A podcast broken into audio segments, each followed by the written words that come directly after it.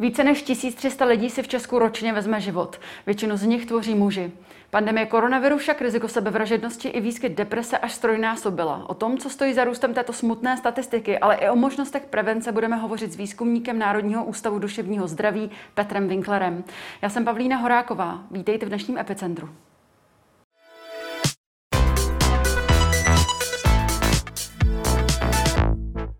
Dobrý den, pane Winklere, děkujeme, že jste si na nás udělal čas. Dobrý den.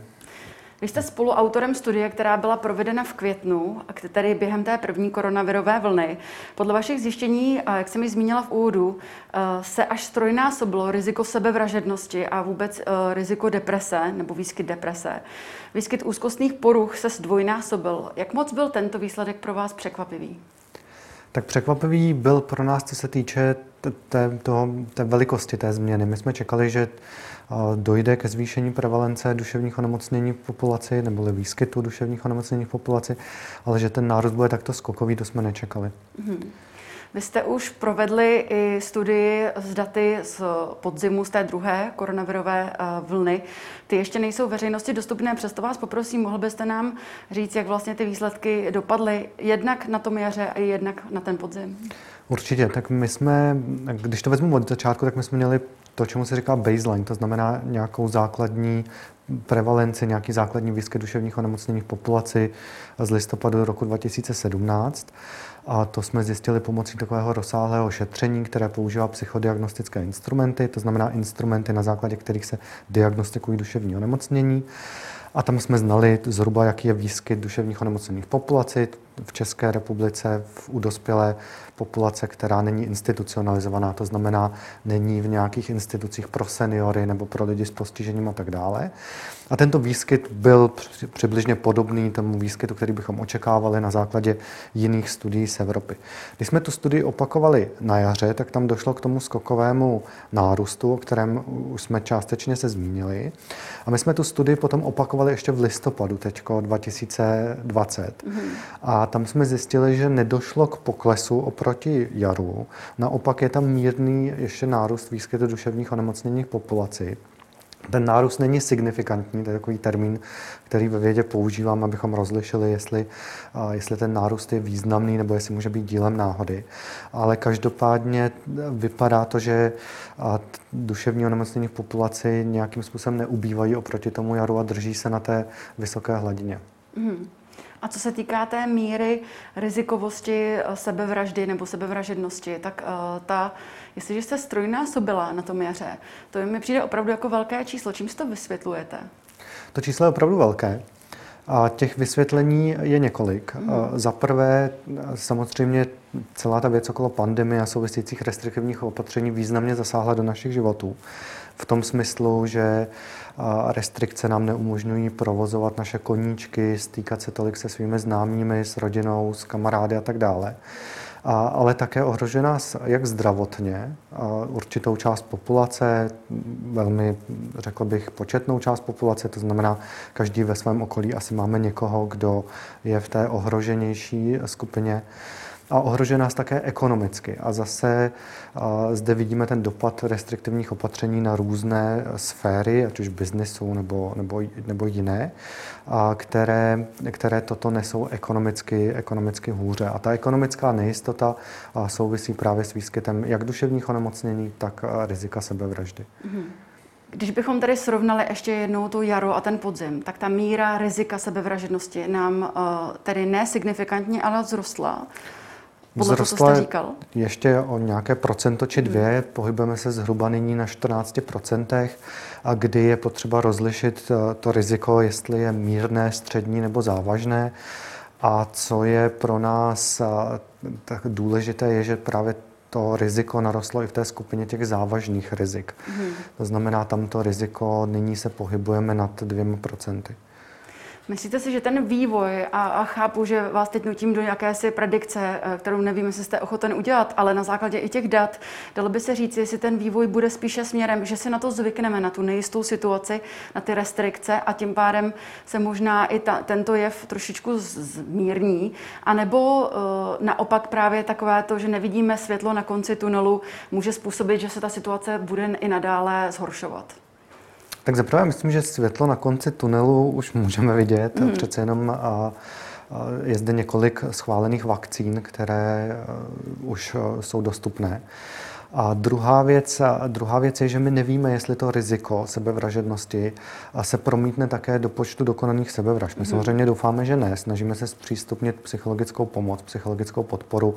A nyní běží program Všeobecné zdravotní pojišťovny, která umožňuje v rámci svého fondu prevence lidem, aby čerpali psychosociální podporu. A to znamená, my doufáme, že to číslo se nepřeklopí do toho čísla dokonaných sebevražd. A ty údaje ještě nemáme, protože v České republice nemáme ten real time, neboli v aktuálním čase, v reálném čase zobrazované počty dokonaných sebevražd. Nicméně existují nějaké studie už z míst, kde takovéto údaje mají, jako je třeba Austrálie, a kde se to riziko nepromítlo zatím do, do zvýšení počtu, počtu sebevražd. A to jsou údaje, to jsou údaje někdy, někdy k létu. A to znamená, já odhaduji, že by ani u nás nemuselo se zvýšit to číslo počtu dokonaných sebevražd nějak dramaticky. A věřím tomu, že se s tou situací vypořádáme v nejbližší době. Podle Světové zdravotnické organizace se počet pokusů o sebevraždu odhaduje na dvacetinásobek těch dokonaných. To je poměrně velké číslo. Proč tomu tak je a jak moc má tento údaj, jak moc je to významný údaj?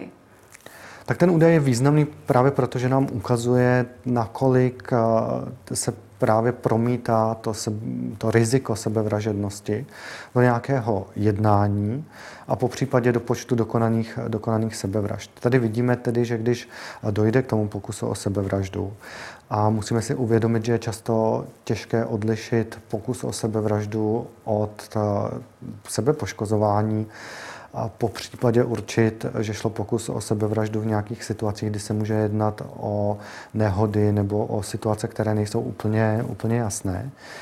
A, a to číslo je významné také proto, že víme, že nejzávažnější rizikový faktor pro spáchání sebevraždy je právě předchozí pokus o sebevraždu. Mm. To znamená, vidíme, že tady je velká skupina lidí poměrně, a která už nějaké riziko sebevražednosti nejenom, že vykazuje, ale také promítá do nějakých činů, do nějakých pokusů. A na tuto skupinu směřujeme zvlášť cílenou podporu. Mm.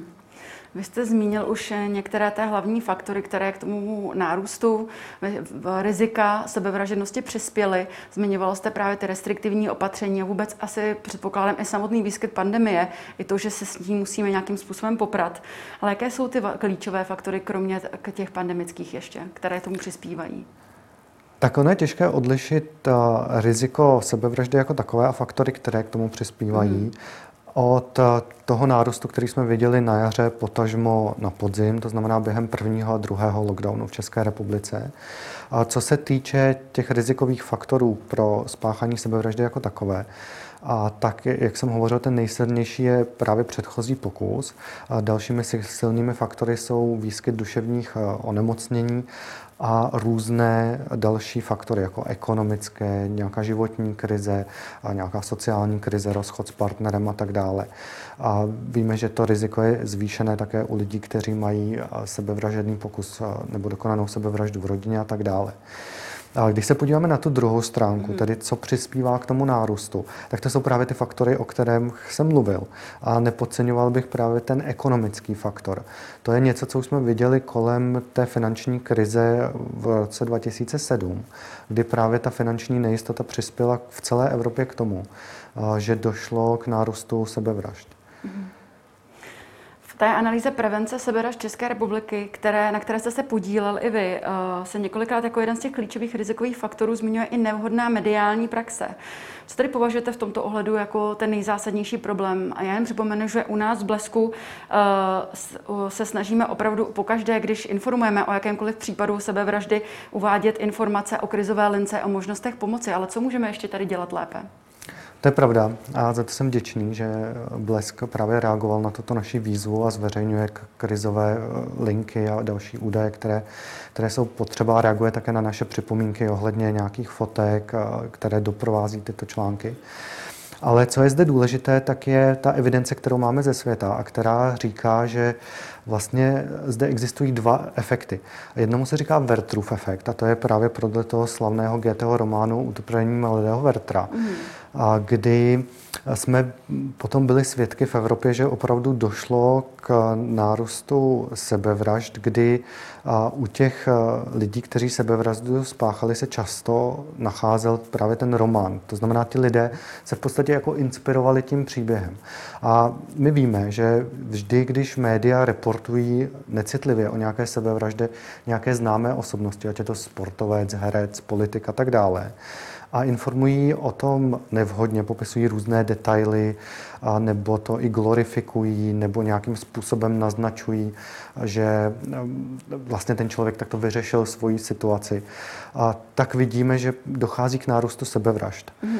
A, a ten opačný efekt, tomu se říká Papageno efekt, a ten zase vychází z Mozartova díla Kouzelná flétna, kde ten hlavní hrdina uvažuje o, o sebevraždě, ale tu sebevraždu jen nespáchá a nějakým, nějakým způsobem pak nahlíží na to svoje jednání, nebo my můžeme spolu s ním nahlížet na to jeho jednání a uvažování.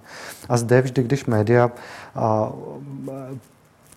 reportují o sebevraždě, tak je dobré uh, ukázat právě nějaký příběh člověka, který má třeba za sebou sebevražedný pokus nebo sebevražedné myšlení, ale nějakým způsobem tu situaci překonal. Mm. A to zase naopak slouží jako inspirace pro uh, ty lidi, kteří jsou v nějaké obtížné situaci a cítí nějaký psychický tlak na sebe. A v tom, že vidí, že právě tyto obtíže lze překonat a mohou se s tímto člověkem identifikovat. Mm. Teď sedíme u nás v Blesku. Co byste řekl člověku, který se možná na nás dívá a, a přemýšlí o tom, že by to, tak říkajíc, zabalil nebo že by to vzdal? Co byste mu řekl? Tak to je takto velmi těžké si představit. To záleží vždy na tom, kdo to konkrétně je a, a jaký příběh je, je zatím, a, který, který ho vede k takovému to, k takovému to uvažování. Ale co bych vzkázal, je právě to, že lidé, kteří za sebou mají takovéto prožívání a takovéto myšlení a možná i pokusy, a, ale nějakým způsobem dostali odbornou pomoc, tak potom tu svoji situaci hodnotí tak, že jsou rádi, že, že se o tu sebevraždu nepokusili nebo ji nespáchali. A to znamená, z každé krize, když se nám to nezdá, když v ní jsme, tak existuje, existuje východisko. A, a jsou zde právě příběhy, které nám mohou dodat inspiraci, velkou, velkou inspiraci motivaci v tom, jak se lze z takovéto krize dostat a jak člověk může žít plnohodnotný a šťastný život, i když si to předtím nějaké období nemyslel. Takže za klíčové byste považoval vyhledat pomoc? Podporu? Určitě vyhledat pomoc a podporu. Mm-hmm. Možná není úplně nutné začínat s tou odbornou mm-hmm. podporou, pokud nejde úplně o akutní situaci, ale už jenom to, že o tom mluvím s lidmi, kterým věřím a které jsou v mém blízkém okolí, a to jsou kamarádi, rodina nebo nějaké autority, učitelé a tak dále, tak mi může velmi pomoct získat nadhled na tu situaci, dostat právě tu podporu, kterou potřebuju, a vyhodnotit, jestli je pro mě vhodná i ta odborná pomoc. Samozřejmě pokud cítím něco, co, na čem už nemám kontrolu a je to opravdu velký psychický tlak, tak je samozřejmě na místě tu odbornou pomoc vyhledat a kontaktovat ty krizové linky, například, mm. na které uvádíte údaje. Mm. Sebevražda je globálně příčinou více než poloviny násilných smrtí, úmrtí. A celosvětově si ročně vezme život nad osm set tisíc lidí. U nás je to tady něco přes těch tisíc tři sta ročně. Jak si v tomto ohledu vedeme ve srovnání s ostatními světovými nebo s ostatními zeměmi? Tak zde musíme asi rozlišit počet protože, obyvatel. Protože, tak to, to ani ne, protože Aha. my přepočítáváme na počet obyvatel ty sebevraždy. To znamená, díváme se na ten výskyt zhruba na sto tisíc obyvatel. V té České republice jsme zhruba na dvanáct až třináct sebevraždách na sto tisíc obyvatel ročně. Ale musíme se podívat podle kulturního okruhu a také vyspělosti dané země, protože a, zde existují určité faktory, které nám to velmi významně ovlivňují. Za prvé existence spolehlivých dat, což tím vyřadíme už velkou část globální populace. a potom různé sociokulturní, sociokulturní aspekty, jako země, kde je třeba dominantní islám, tak ten zapovídá sebevraždu, je to velké tabu. A to znamená, tam ti lidé se to snaží skrýt za různé nehody a tak dále. A všeobecně ten počet sebevražd je tam nižší. To znamená, asi bych se omezil na ten náš kulturní okruh, kde víme, že ta data ohledně sebevražd máme víceméně spolehlivá. Mm. To znamená na, řekněme, tu střední, západní část Evropy, Severní Ameriku, Austrálii, Nový Zéland. A tam, řekněme, jsme zhruba v průměru, co se, co se týče srovnání s Evropskou, s Evropskou unií. A nicméně tím, že dlouho jsme tady neměli systematickou prevenci sebevražd, a tak si myslím, že ten počet je vyšší, než by být mohl. Mm-hmm. Té systematické prevenci se dnes ještě dostaneme. Než se k tomu dostaneme, já tady mám uh, graf vývoje počtu sebevražd v České republice. Uh, když se na ně podíváme, tak je patrné, že za posledních deset let uh, se v počtu dokonaných sebevražd stabilně poměrně výrazně převažují muži tedy nad ženami, ale opravdu výrazně. Čím si to toto vysvětlujete? Tak to je fenomén, který známe právě z toho našeho kulturního okruhu, kdy opravdu na jednu sebevraždu ženy připadá čtyři až pět sebevražd mužů. Zajímavé ale je, a to je částečně i to vysvětlení, že ženy mají více sebevražedných pokusů než muži. Mm-hmm. A to nás vede k tomu, že vidíme, že ženy častěji se uchylují k těm, řekněme, způsobům spáchání sebevraždy, které nejsou fatální. A jsou také častěji schopny vyhledat odbornou pomoc. A častěji také jsou schopny ty své problémy nějakým způsobem sdílet se svými kamarádkami, se svými blízkými, což vede k tomu, že vlastně tu svoji situaci řeší. A muži často ty problémy skrývají a, a nechají to dojít až do takové situace, kdy potom volí ta radikální, ta radikální, jako ty radikální prostředky, kterými se pokouší o sebevraždu. Dalo by se říct, která z těch demografických skupin jsou nejvíce ohrožené, nejvíce rizikové? To by se dalo, ale zase bych zde oddělil na faktory, které známe za normální situace mm-hmm. a faktory, které nám přispívají v té současné situaci v pandemii covidu, kdy jsme vlastně v dalším, v dalším lockdownu. A co se týče té první skupiny, tedy v běžném, běžném fungování, A tak sociodemograficky jsou ohrožené skupiny především starých osamělých lidí. Nej, nej, nejčastěji starších osamělých mužů, kteří vlastně ovdoví, mm. což je pro ně velký zásah do života. Vyskytuje se tam pak osamělost, což je u nich velmi, velmi rizikový, rizikový faktor. Um, Častěji také vidíme sebevraždy u dětí a u mladých lidí. Tam je to ale proto, že vlastně v tomto věku, zase v našem kulturním okruhu, není zase až tolik příčin úmrtí, se kterými se tato věková skupina setkává. Takže tam se pak dostáváme k tomu, že v nějaké věkové skupině od patnácti do dvaceti čtyř let je sebevražda druhým nejčastějším, nebo druhou nejčastější příčinou úmrtí v této věkové skupině. Mm-hmm. Um, samozřejmě t- skupiny, které jsou na tom hůře, co se týče nějaké socioekonomické situace a tak dále, a skupiny, které právě, a to už se dostáváme spíš těm klinickým faktorům, mají nějaké duševní onemocnění, nejčastěji neléčené a tak dále. A co se týče té druhé skupiny, to znamená v té situaci, ve které jsme nyní, v situaci hmm. pandemie a souvisejících restriktivních opatření a dopadů na ekonomiku a do našich životů, a tak tam vidíme velké a disproporční riziko sebevražd u skupin právě mladých lidí a u skupin, na kterých celá tato situace dopadá hůře ekonomicky.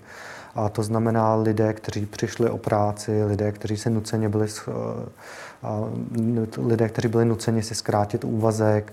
Pane Winklere, můžu vás poprosit, no, mohl byste blíže vysvětlit, co to znamená disproporční riziko, jako co přesně si pod tím mám představit? Že když se podíváme na ty různé skupiny obyvatel, hmm. tak v těchto skupinách obyvatel je to riziko nepoměrně vyšší než během u těch pandemie, jiných skupin. Nebo... Během, během pandemie. Hmm. To vycházím teď z těch dat, které jsme nazbírali v listopadu dva tisíce dvacet. Hmm. kdy vidíme, že právě lidé, kteří jsou na tom ekonomicky hůře, tak u nich je to, u nich je to riziko daleko vyšší než u lidí, kteří jsou ekonomicky stabilní a, a nemají v této oblasti problém. Mhm.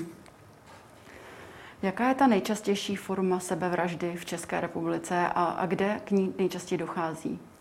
Tak v České republice, na rozdíl od jiných zemí, například západní Evropy nebo, nebo ve světě, a tak je nejčastějším způsobem spáchání sebevraždy oběšení, mm-hmm. což nám činí problémy s prevencí, protože tomu lze těžko, těžko bránit. A nejúčinnějším vlastně způsobem prevence sebevraždy je zabránění přístupu k těm prostředkům, kterými se sebevražda páchá. A to znamená a různé stavění ochranných bariér na místech, kde se sebevraždy dějí, jako je třeba Nuselský most a tak dále. A dalším z těch častých příčinů je u žen otrava léky a skok, skok z výše u mužů, u mužů i u žen. Hmm. Jaký vliv mají na míru sebevražednosti vlivy, jako je počasí nebo svátky, změny v období a podobně? Tak všeobecně tyto vlivy, bych řekl, že se přeceňují, ta evidence pro ně není tak silná, ačkoliv vidíme, že jako výskyt světla a slunečních dní nějakou, nějakou, roli, nějakou roli hraje, ale daleko důležitější je právě kvalita systému psychiatrické péče a, a další, další faktory. A prevence samozřejmě. A co se týče těch svátků, na které jste se ptala, tak ty jsou opředeny mnoha mýty, právě že například okolo Vánoc je těch sebevražd um, hodně. Mm. A ta se úplně nepotvrzuje na datech. Když se podíváme na dny v roce, kdy těch sebevražd je nejvíc, tak tam na nás vyčnívá první leden po, mm. po Silvestru a ten, ten, začátek, ten začátek roku. A takže toto je spíš tak jako populární v médiích, že tak jako je to takové senzační, ale, ale v těch datech to tolik nevidíme. Mm. Vy jste tady s dalšími odborníky vypracovali Národní akční plán prevence sebevražd.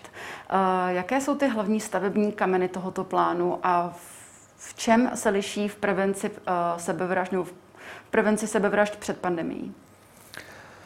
Tak liší se v tom, že klade daleko větší důraz právě na dostupnost krizové pomoci. To je jedna z věcí, které jsme se naučili během pandemie, a to za prvé, že potřebujeme síť krizových lůžek pro lidi s psychickými problémy po celé republice, ale také to, že potřebujeme více krizových služeb telefonických, ale také onlineu a těch chatových.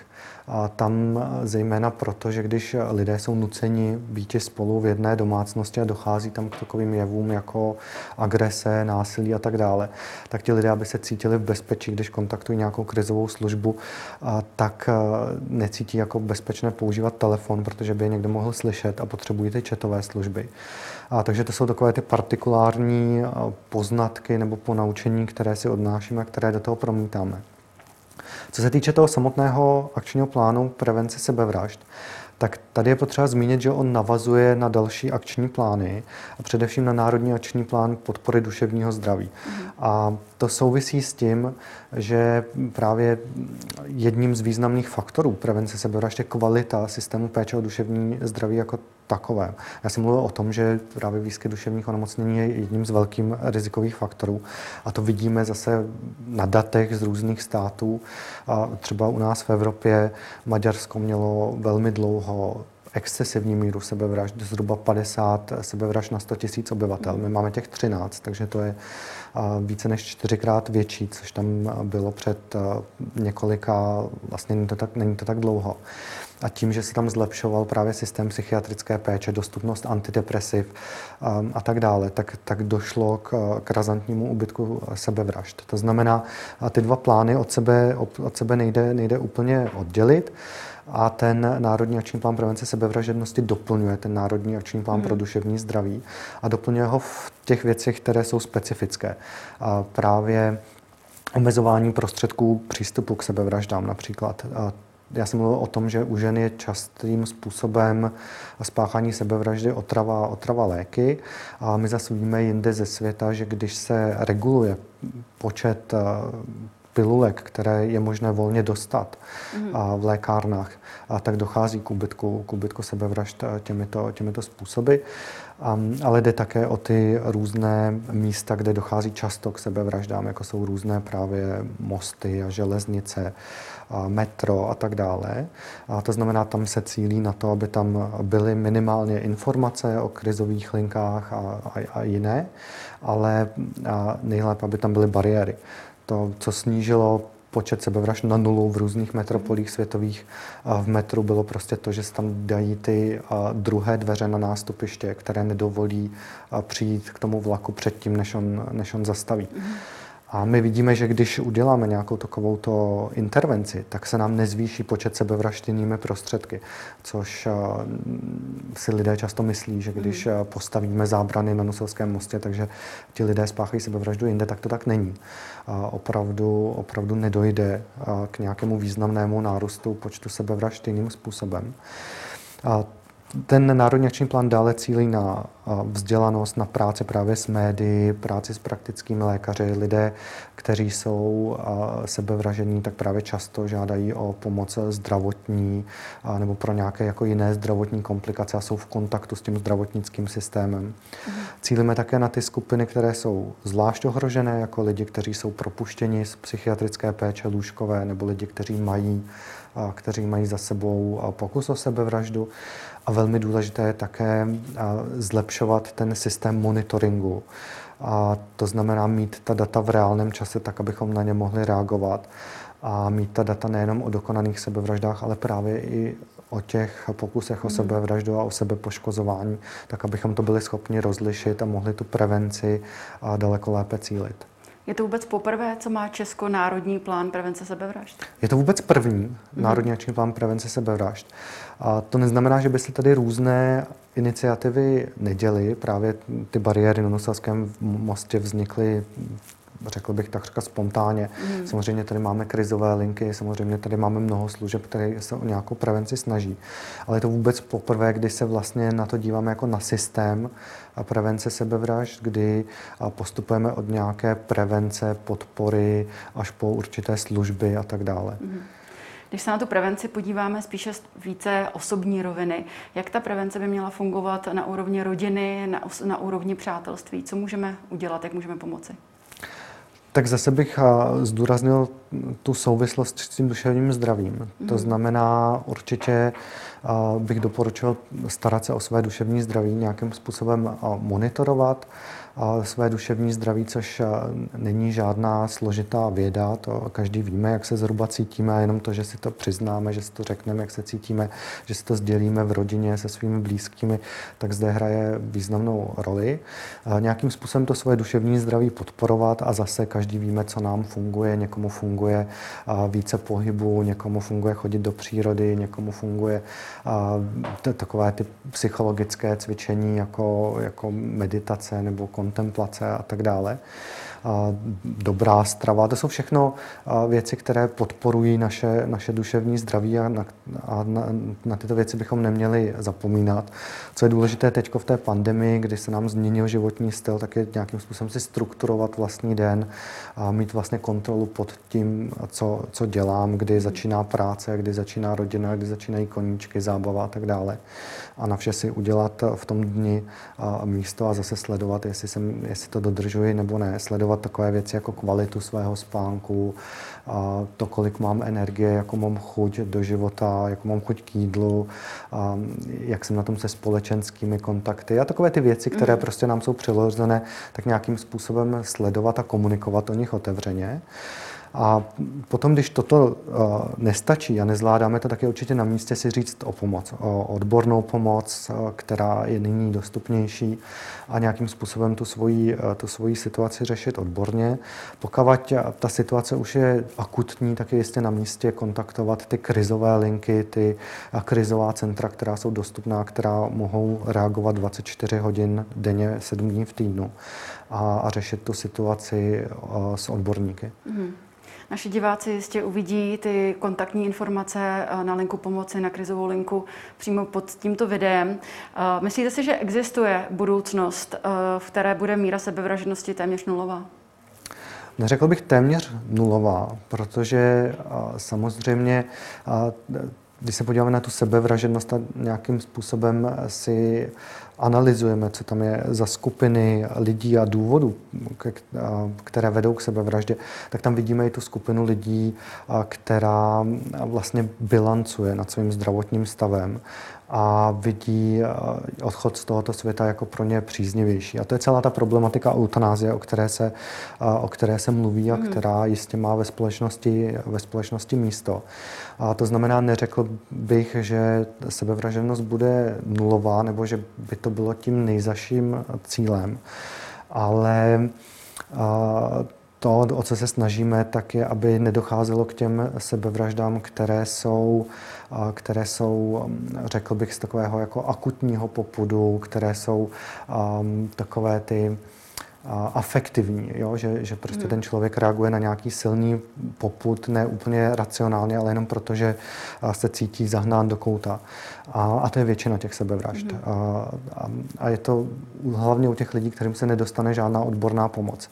A to znamená tuto skupinu, tuto skupinu sebevražd, tam bychom se samozřejmě chtěli dostávat na co nejnižší čísla. Hmm. Tolik výzkumník Národního ústavu duševního zdraví Petr Winkler. Já vám děkuji, že jste se na nás udělal čas. Děkuji za pozvání.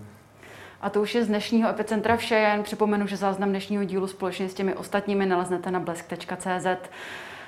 Já se s vámi pro dnešek loučím a těším se příště na viděnou.